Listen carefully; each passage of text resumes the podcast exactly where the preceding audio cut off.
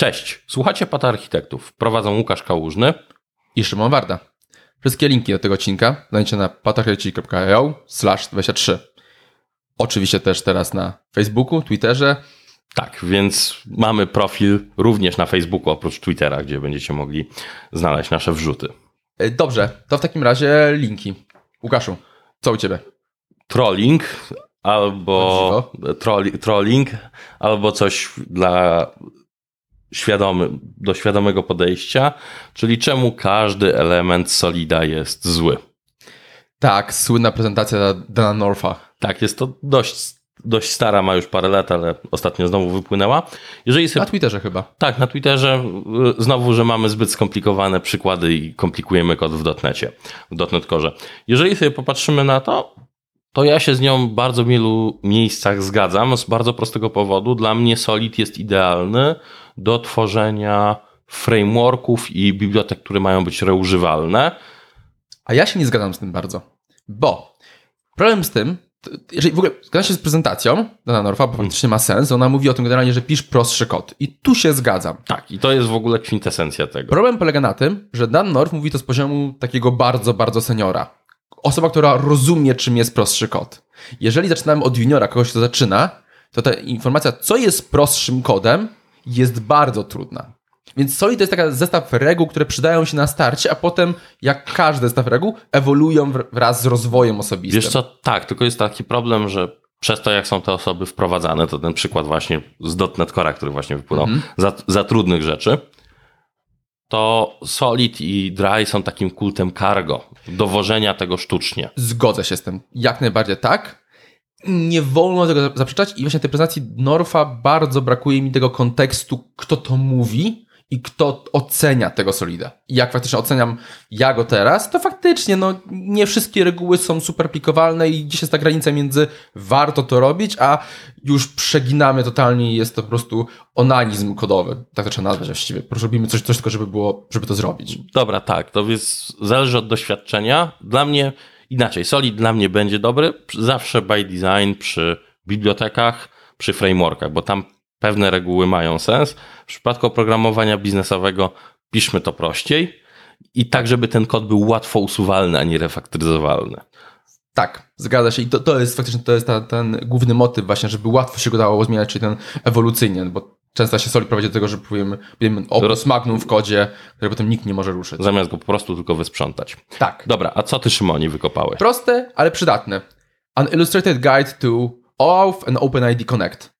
Czemu? Bo naprawdę dość często widuję właśnie ludzi, którzy korzystamy z OAuth, korzystamy z OpenID Connecta, ale ludzie nie mają w ogóle pojęcia, jak to działa pod spodem, jak to wygląda. Co więcej, często widzimy w rozmowach z biznesem, że oto użyjmy tutaj OFA, użyjmy tutaj SSO, dokładnie SSO i tak dalej, a biznes w ogóle nie ma pojęcia, a często produkt manager ma pojęcia w ogóle to z czym to się i jak to wygląda.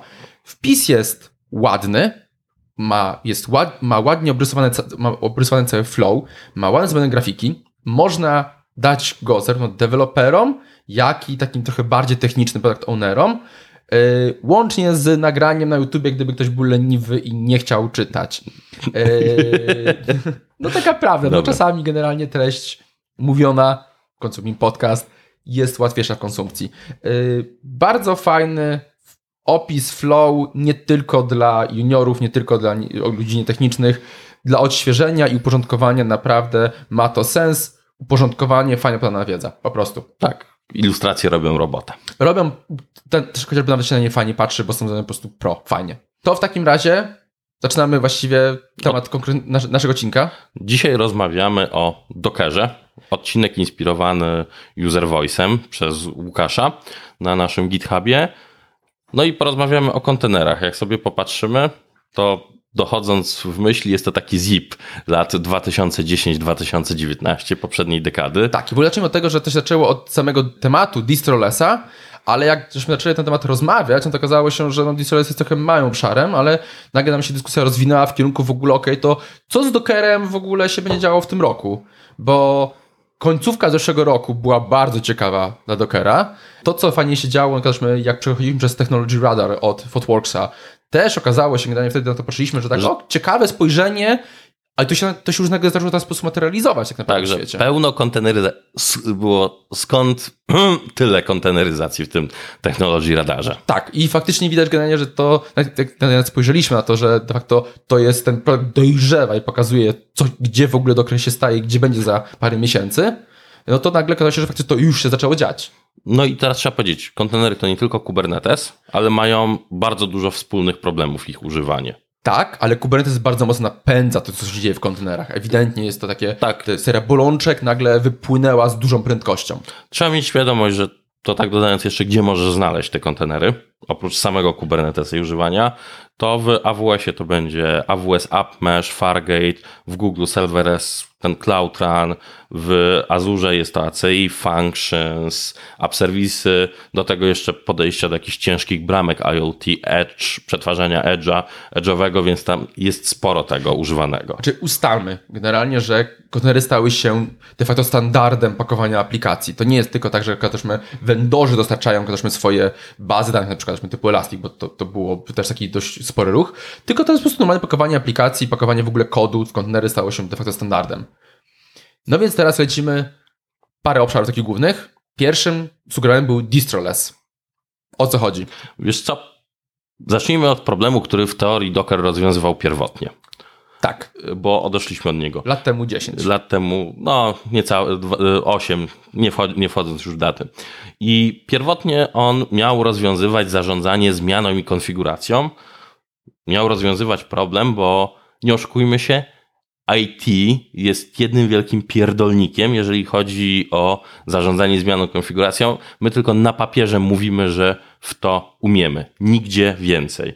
Więc całą ideą było zarządzanie, schowanie, zarządzanie zmiany i konfiguracji, uproszczenie tego, albo pozbycie się powiedzenia, że u mnie na komputerze to działa, albo na moim środowisku deweloperskim to działa. Ja bym tu dodał, bo to wszystko wypłynęło, to wszystko działało na, powiedzmy, ten kontenerów było tam 5, 10, 20, a wypłynęło w skali, po prostu przyspieszyło strasznie, jak weszliśmy nagle w Kubernetesa. I nagle okazało się, że okej, okay, taką ilością obrazów to nie ogarniemy, tak naprawdę. No, jest coś w tym. No i patrząc się dalej z tym zarządzaniem, jak był pierwotnie na prezentacjach przedstawiany konteneryzacja Docker, to zawsze były biblioteki mhm. potrzebne dla naszej aplikacji i nasza aplikacja. Tak. Tak, dokładnie. Tylko i nigdzie nie było pokazywanych zależności od OS-u, że potrzebujemy kawałka OS-u pod spodem w kontenerze. Tak, bo to wypłynęło z tego, że ok, no to przydałoby się tu pobrać. O, nie mam tych narzędzi. No to dam bazowy obraz i one już będą, a Dok- się pojawią. Dokładnie, więc pierwotnie Docker nie posiadał pod spodem żadnego distro, tylko po, należało pakować potrzebne nam biblioteki. Ale ze względu na lenistwo i wygodę lud, y, ludzi pojawiły się warstwy na bazie Debiana, Ubuntu, Dużych Alpina, różnych tak. tak. ciężkich dystrybucji, tam lecąc od Alpina, który ma 4 mega i ciekawe problemy w niektórych miejscach, po jakieś krowy po 300-400 mega, gdzie mogliśmy wpisać bardzo ładnie apt, e, apt install, e, yum install, w zależności co wydaliśmy, czy apk żeby zainstalować potrzebne pakiety. No, tu niestety bardzo bolączką tego wydaje mi się częściowo było to, że jak tłumaczyliśmy Dockera, tłumaczyliśmy, że to jest taka niby maszyna wirtualna, ale to nie jest maszyna wirtualna. Jak nagle ludzie myśleli, że okej, okay, jak maszyna, to, to, to zrobię to standardowo. APT curl będzie, no nie? To a to nagle nie ma, no to okej, okay, no to dam obraz bazowy. Tak. No i distroless jest tak naprawdę powrotem do korzeni. I w przypadku, to jest cały trend, a y, urodziły się też taki projekt Google'owy w Google Container Toolsach, że są po prostu gotowe obrazy, na przykład z Node'em, y, z .NET Core'em, które mhm. nie zawierają pod spodem żadnych zależności od OS-u, żadnej bazy OS-owej, tylko mają wpakowane wszystkie potrzebne biblioteki, więc APT czy innego package managera tam nie znajdziemy, tylko wkopiowane są na żywca, same biblioteki. Oczywiście, skoro i, tak wirtualizujemy kernel, więc generalnie to, to będzie wszystko ładnie działało. Tak. No i pierwotnie był zawsze from scratch, czyli ta warstwa bazowa. I dzisiaj połowa Kubernetesa pod spodem tak lata, bo Golang czy inne rzeczy statycznie kompilowane, czy Fat Binaries radzą sobie w takim środowisku, gdzie mają 5-6 potrzebnych bibliotek w systemie i nic więcej. Tak, bo to są obrazy, na których ktoś poświęcił czas i dobrze skonfigurował, co dokładnie jest potrzebne, jakie są zależności. No, Golanga możesz skompilować i wrzucić po prostu no, na Golang jest skrajnością tutaj generalnie. Tak, Jedna fat binarka i lecimy z tym. Tak, tak ale to jest właśnie podejście. Więc distroless to jest pozbycie się tak naprawdę, że mamy warstwę bazową na jakimś OS-ie.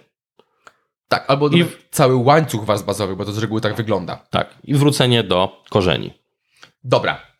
To w takim razie kierunek jest dobry, na pewno, i to się będzie działo, bo to po pierwsze odchudzi te wszystkie, te wszystkie obrazy i oczy- oczywiście będzie się działo.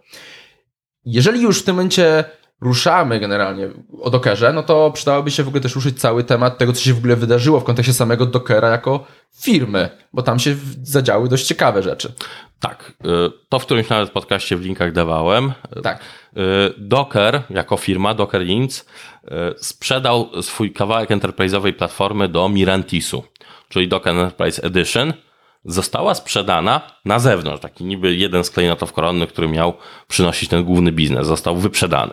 Tak, czyli coś takiego jak możemy biznes, czyli kasę de facto generalnie, no bo jeżeli mówimy w takim razie, że sprze- sprzedał część swoich no, tych klejnotów koronnych, no to powiedzmy sobie generalnie, co zostało i ułóżmy to w takim flow generalnie, jak, przepływ, jak przepływa kod. Tak, zostało, może co zostało? Został y, Docker Hub, ich Tak. Trusted Registry i jako Docker for Desktop i Docker Community Edition.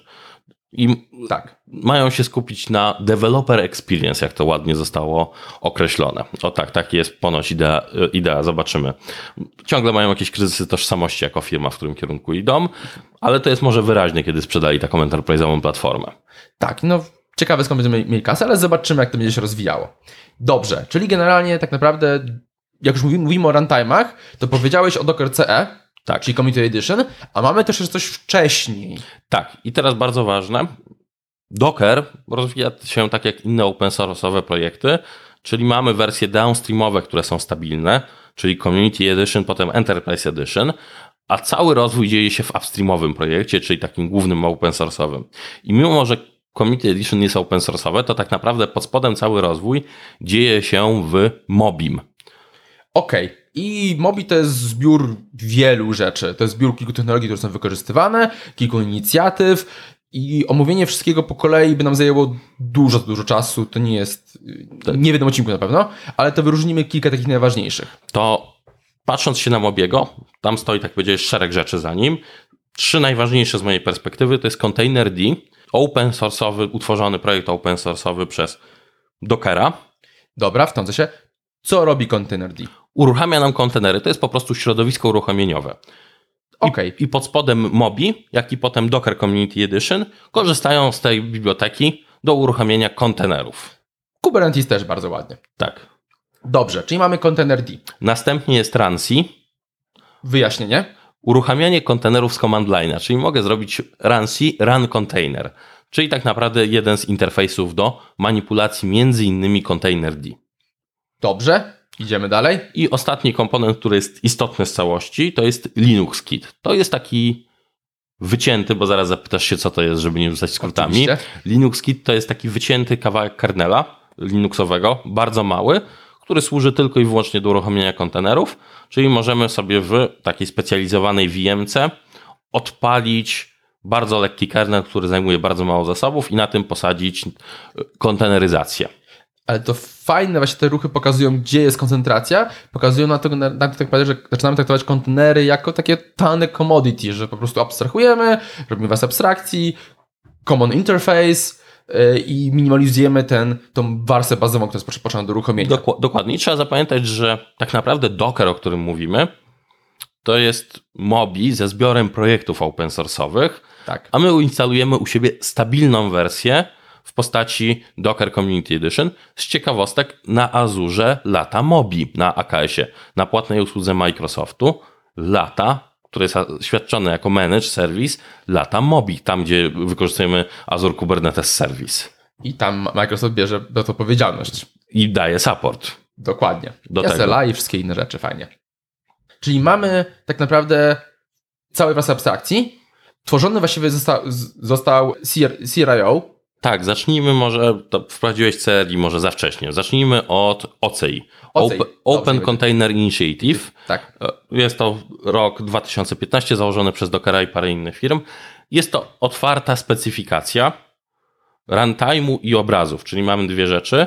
Jak ma by wyglądać nasz obraz z kontenerem, który chcemy uruchomić i w jaki sposób go uruchomić. Więc jest na to otwarta specyfikacja, dwie specyfikacje. Tak naprawdę e, OCI zawiera dwie specyfikacje. I Obrazu i runtime'u. Runtime'u, tak. W jaki sposób mam odpalić to. I cały rynek zaczyna z tego tak naprawdę już w jakiś sposób korzystać albo zaraz będzie korzystał.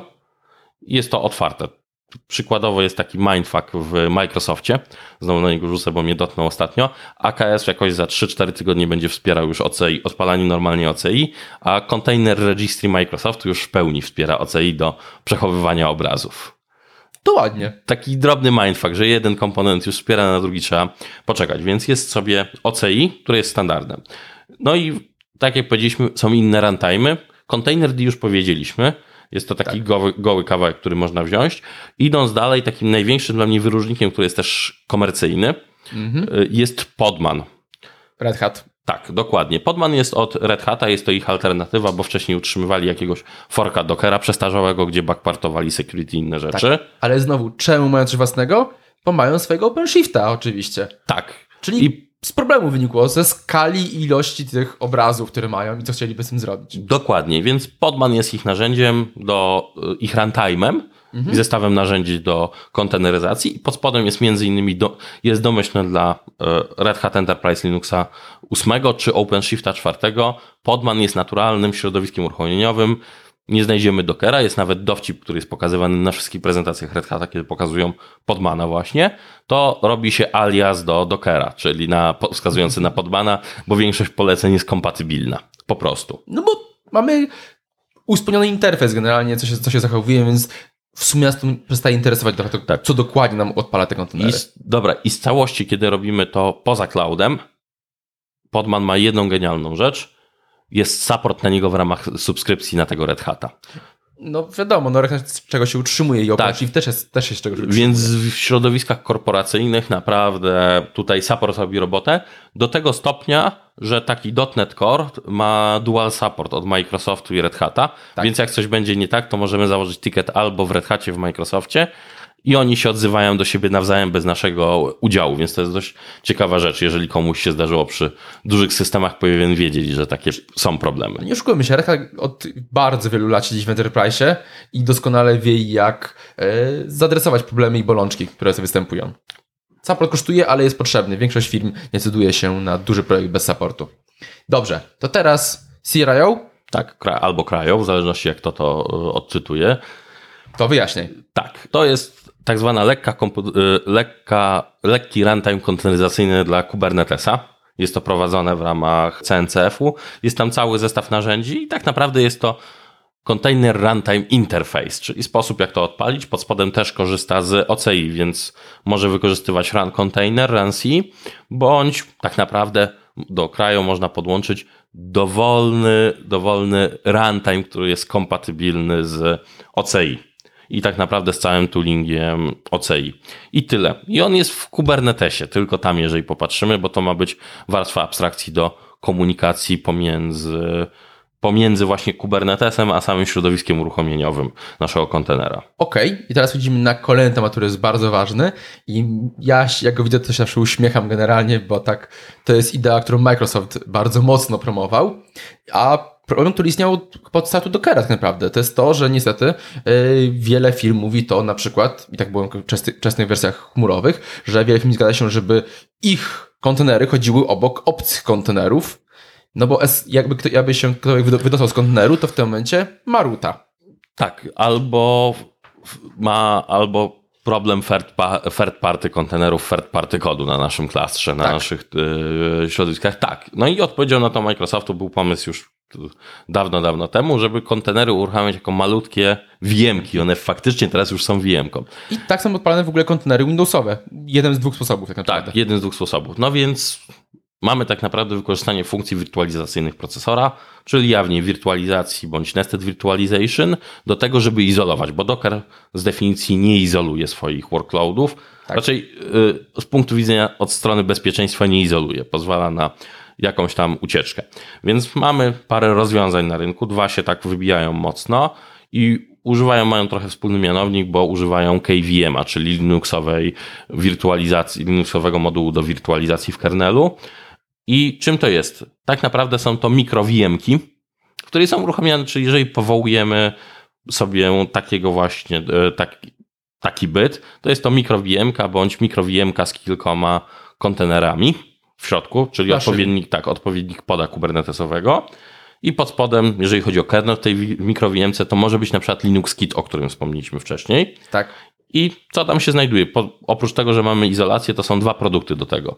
Pierwszy to jest taki open source'owy, który nazywa się Kata Containers. Kiedyś był między innymi przez Intela rozwijany, jest w CNCF-ie i pozwala nam po prostu podnieść to jako mikrowiemkę zamiast kontenera pod spodem na takim wirtualizatorze. Druga ciekawa rzecz to jest AWS Firecracker. I Firecracker jest o tyle ciekawy, że został produkcyjnie przetestowany przez AWS-a na Lambdzie.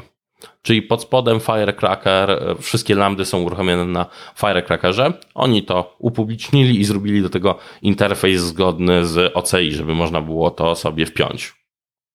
I okej, to jest jedno z podejść do problemu, do problemu, jak zarządzać bezpieczeństwem z poziomu dla imidży i dla kontene- kon- kontenerów. Wiesz co, je- jeszcze bym przeszkodził Ci zanim przejdziemy dalej, bo sobie przypomniałem, jest jeszcze VMware ze swoją zabawką. Tam to się będzie nazywało Native Pods w VMware'ze i jest taki projekt Pacyfika, który jakoś w tym roku powinien już ujrzeć światło dzienne produkcyjne. I dorzucę do tego, że z mojej perspektywy to nie wygląda aż tak dobrze, jak y, wejdziemy w takie detale techniczne. Ich kolejne VMware'a podejście do kontenerów za późno wskoczyli na to i kombinują jak zrobić tą konteneryzację bardziej infrastrukturalną niż aplikacyjną. Y, tak, mam takie wrażenie, że właśnie ile razy VMware wyskakuje z czymś w kontekście kontenerów, to, to jest takie, tak trochę mieli taką starością, takie inne podejście. Widać, że chłopaki bardzo są te wiemki, do czego się nauczyli wcisnąć w kontenery i to nie do końca działa. No, adresują to do opsów. Tak, tak, tak. Oni myślą, że cały czas te opsy, cały czas na tych, na przykład tych wirtualek myślą, a to już się trochę pozmieniało. Tak, Ale tam, jest tam w Pacyfice będzie dużo ciekawych problemów, między innymi właśnie z izolacją workloadów, więc zobaczymy, co im z tego Dobrze. wyjdzie. Ale mówiliśmy właśnie o wirtualizacji. Drugim rozwiązaniem jest rootless. Też bardzo temat, który wypłynął w ogóle na Fotworksowym Techradarze. Tak, pojawił się na Fotworksowym radarze, żeby się zacząć tym interesować i oceniać. Tak. No i Rootless ma prostą ideę, to żeby wreszcie, bo domyślnie takie y, środowiska runtime'owe latają sobie po prostu jako demony na, na uprawnieniach roota. Co jest ultra niebezpieczne, bo jeżeli niego ktoś wyjdzie z tego kontenera, no to ma uprawnień ma dość dużo, powiedzmy sobie. Może zrobić wszystko praktycznie. Tak, i założenie rootlessu jest bardzo proste. To to, że fejkujemy sobie w środku, y, robimy sobie remapowanie i odpalamy to sobie w kontekście zwykłego użytkownika. Cały ten runtime i możemy właśnie z nieuprzywilejowanego użytkownika tworzyć kontenery, nimi zarządzać. Wyrzucamy to wszystko z rootowej części systemu. To jest prosta idea. Tak. I powoli, powoli, powoli już realizowane. Generalnie nie jest to bardzo łatwe na chwilę obecną. Tak, jest tam jeszcze trochę problemów. Eksperymentalnie jest to zainicjowane w, w Dockerze, Community Edition już wleciało. Podman coś tam potrafi, ja te, nie nazwę jeszcze tego wygrzanym. Sam nie czuję i się pod tym nie podpiszę. Na przykład problematyka jest znowu sieci, klasyczna problematyka sieci, w szczególności, że one znajdują się w user space, więc ale jeszcze kombinują, jak to bezpiecznie zrobić. Jest parę rzeczy, które można zastosować, no ale to jeszcze nie ten moment. Dokładnie. I gorący temat, który znowu też był takim motywem, który był w Fotworksowym radarze i widać, że już jest realizowany, to jest bezpieczeństwo. I tu widać przede wszystkim to, że w końcu jest czas, żeby się temu przyjrzeć, jest to realizowane i jest pomysły, jak w ogóle ten, ten pomysł ugryźć, bo powiedzmy dwa lata temu to było na zasadzie generalnie róbmy to, róbmy to, a teraz faktycznie powstały po pierwsze narzędzia, powstały podejścia i powstała automatyzacja tego wszystkiego bezpieczeństwa w kontekście kontenerów i w kontekście w ogóle całościowego spojrzenia do nasz, na naszą aplikację jako kod, yy, obrazy bazowe i, obraz, i kon- kontenery, które budujemy. Tak, z tym, że teraz zaczynamy się. Jeżeli chodzi o narzędzia i best practices, one istnieją tak z 3 lata, więc to nie jest tak. Są standardy od 3 lat dla Dockera, jak i dla samego Kubernetesa. Jest coś takiego, co się nazywa na standard, na części bezpieczeństwa, jest standard rynkowy określony CIS Benchmark. I istnieją takie benchmarki, czyli zestaw wytycznych, jak to bezpiecznie skonfigurować. Dla Dockera, dla Kubernetesa one już istnieją 3 lata, więc best practices istnieją. Tylko teraz się nimi przejmujemy bardzo mocno. Tak, znaczy, Widać, że generalnie, że to wyszło na tapetę, bo jak to wyszło do Enterprise, to ktoś powiedział generalnie, okej, okej, fajnie, że umiemy to wyrazić szybko, to teraz, ale jak to działa wewnętrznie. Bo narzekania na y, security i bezpieczeństwo w Dockerze jest od dawna, nie oszukujmy się. Tylko teraz nagle ktoś siadł do tego powiedział generalnie, sorry, póki tego nie ogarniecie, nie wejdziemy z tym na produkcję. Tak, dokładnie, więc są standardy, drugie są best practices. Docker ma bardzo fajny, długi dokument, jak zrobić bezpiecznie e, Docker Community Enterprise Edition, w jaki sposób zrobić bezpiecznie. Więc best practices posiadamy, więc jest już się na czym po prostu otworzyć, wziąć, wzorować. E, zalecam zdrowy rozsądek, bo niektóre są troszeczkę już przesadzone dla większości aplikacji, w szczególności Taki tych, security, tak, w szczególności dla tych wewnętrznych, ale są, więc można się do nich odwołać.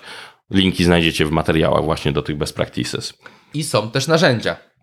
Tak, narzędzia. Może zacznijmy od problemu jeszcze z bezpieczeństwem, o którym zaczynamy myśleć. To są, znaczy, o którym zawsze się mówiło na szkoleniach, prezentacjach. To są obrazy bazowe, z których korzystamy. I masz dwa problemy, takie z mojego punktu widzenia security, bezpieczeństwa. Pierwszym jest to, że powinniśmy korzystać z oficjalnych obrazów. Nadal jest problem, że ludzie próbują korzystać z rzeczy, które są zrobione na przykład Łukasz Kałużny slash coś tam na Docker Hubie. Z takich nigdy nie korzystam. Ty nigdy, ale ludzie, ludzie biorą, bo o, jest coś gotowego na mój problem.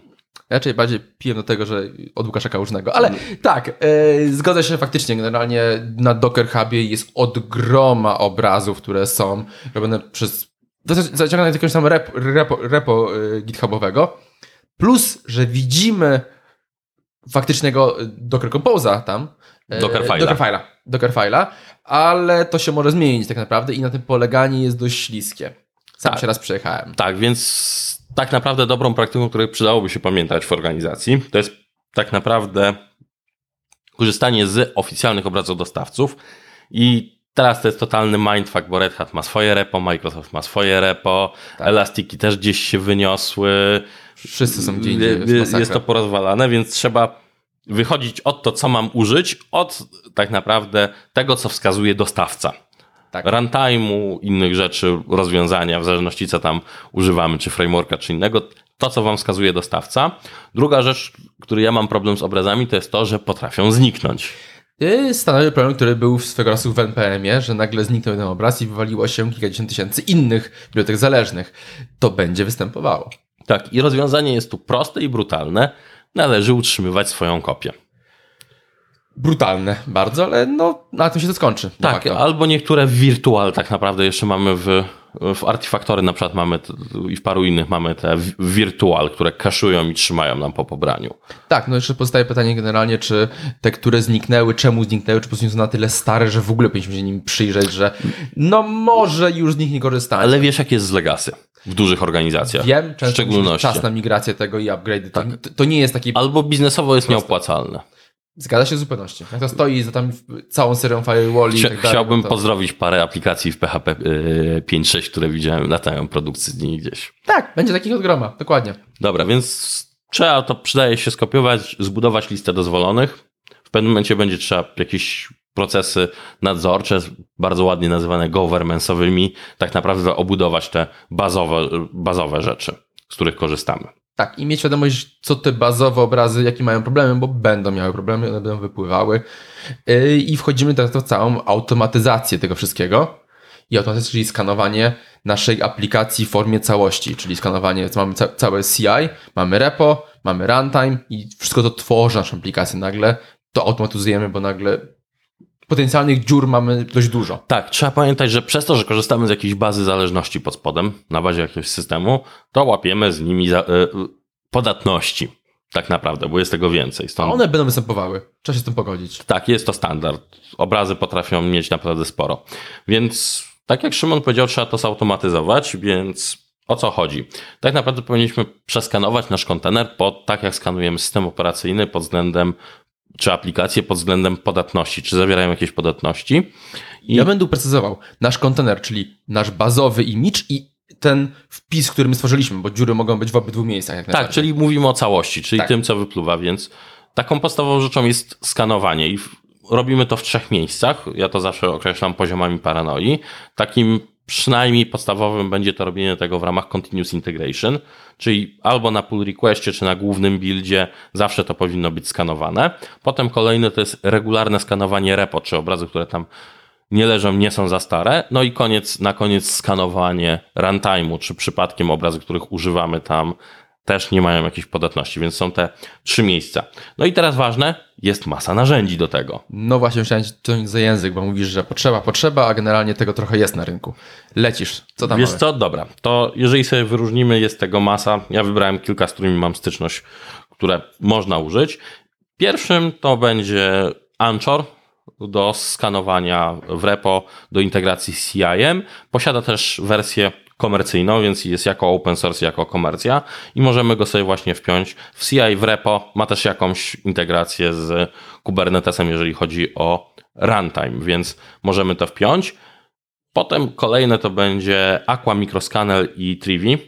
To są OSS-y, są też wersje komercyjne i dobrze skanują właśnie CI, mogą skanować pobraz, obraz, zaskanować obraz z repo. Niestety musimy to sobie wszystko oskryptować samodzielnie. Cały ten proces, ale da się je włączyć, w szczególności Trivi bardzo łatwo się włącza w proces y, CI, bo to jest po prostu następny krok, który mówimy przeskanuj, wskazujemy dosłownie Tak. przeskanuj mi ten obraz i wypluj z tego raport. Jeżeli wyjdę z kodem niezerowym, to albo wywal, albo zrób warning, że trzeba się temu przyjrzeć, w zależności od podejścia. Od konfiguracji bit serwera, jak do tego podchodzimy? Tak. Oczywiście. Y, Kolejną rzeczą to będzie y, Claire. Pod spodem działa on w różnych miejscach, między innymi w Quaju. Teraz należy to do Red Hata tak naprawdę tam pod spodem, bo był zapoczątkowany przez ten projekt przez CoreOS. Więc tak to wygląda, jeżeli chodzi o skanowanie. Dodatkowo, jeżeli chodzi o repo, w szczególności, bo cloudowe zaczynają się dorabiać wbudowanego skanowania regularnego. Docker, Docker Hub na przykład je posiada. A teraz z platform, które możemy użyć do skanowania lokalnie, jest to projekt, który jest w ramach CNCF-u, jakim jest Harbor. I jest to repozytorium kontenerów, ale również posiada wbudowany skaner, który pozwala robić tam na, nam to regularnie. I wspomniałem o regularnej przebudowie wcześniej No. kontenerów, też powiedziałeś o tym. I chodzi o to, żebyśmy spróbowali zautomatyzować ten proces, że jeżeli wykryjemy jakieś podatności, to że automat tak naprawdę zaciąga nową bazę i przebudowuje nasze przebudowuje nasze wszystkie aplikacje i automatycznie deployuje gdzieś. Y, Czyli dokładnie to samo, co się robi w aplikacjach .NET Core'owych. Robimy update'a na zależnościach i sprawdzamy, czy to w ogóle działa. Określamy, czy robimy na minor, major, w jaki sposób i automatyzujemy sprawdzenie.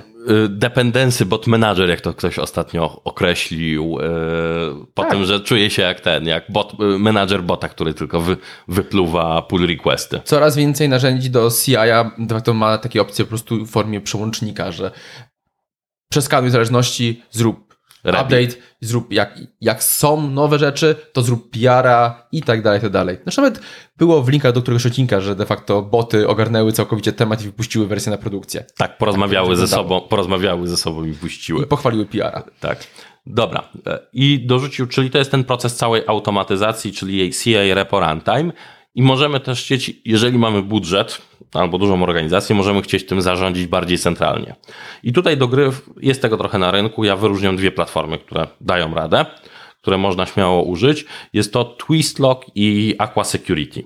I one tak naprawdę pozwalają nam się wpiąć w cały cykl życia, który powiedzieliśmy, czyli CI, Repo Runtime, wyświetlić to w jednym miejscu, zobaczyć to centralnie, co się dzieje, czyli mieć jedno centralne miejsce do zaraportowania, zdania tego i z drugiej strony mają masę dodatkowych rzeczy, które znajdują się w runtime.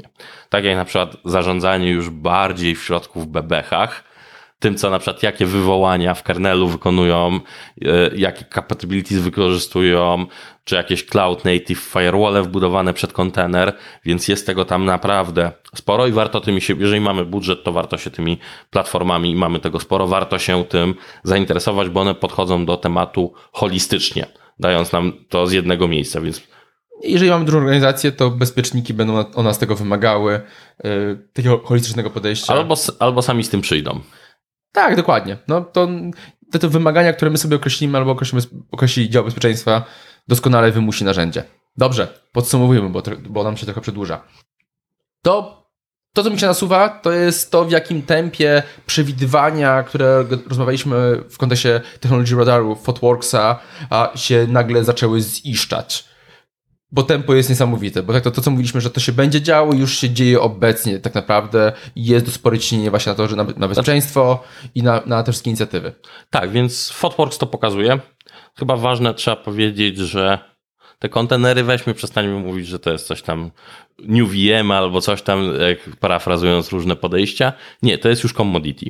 To jest totalny commodity, jak jest używane, jak często, będę to powtarzał, to jak, jaki pęd dał temu wszystkiemu Kubernetes, no to pokazuje, że nie ma już wyjścia, to nie jest zadanie, czy powinniśmy, to jest generalnie jak powinniśmy, jak, jak powinniśmy wykorzystywać.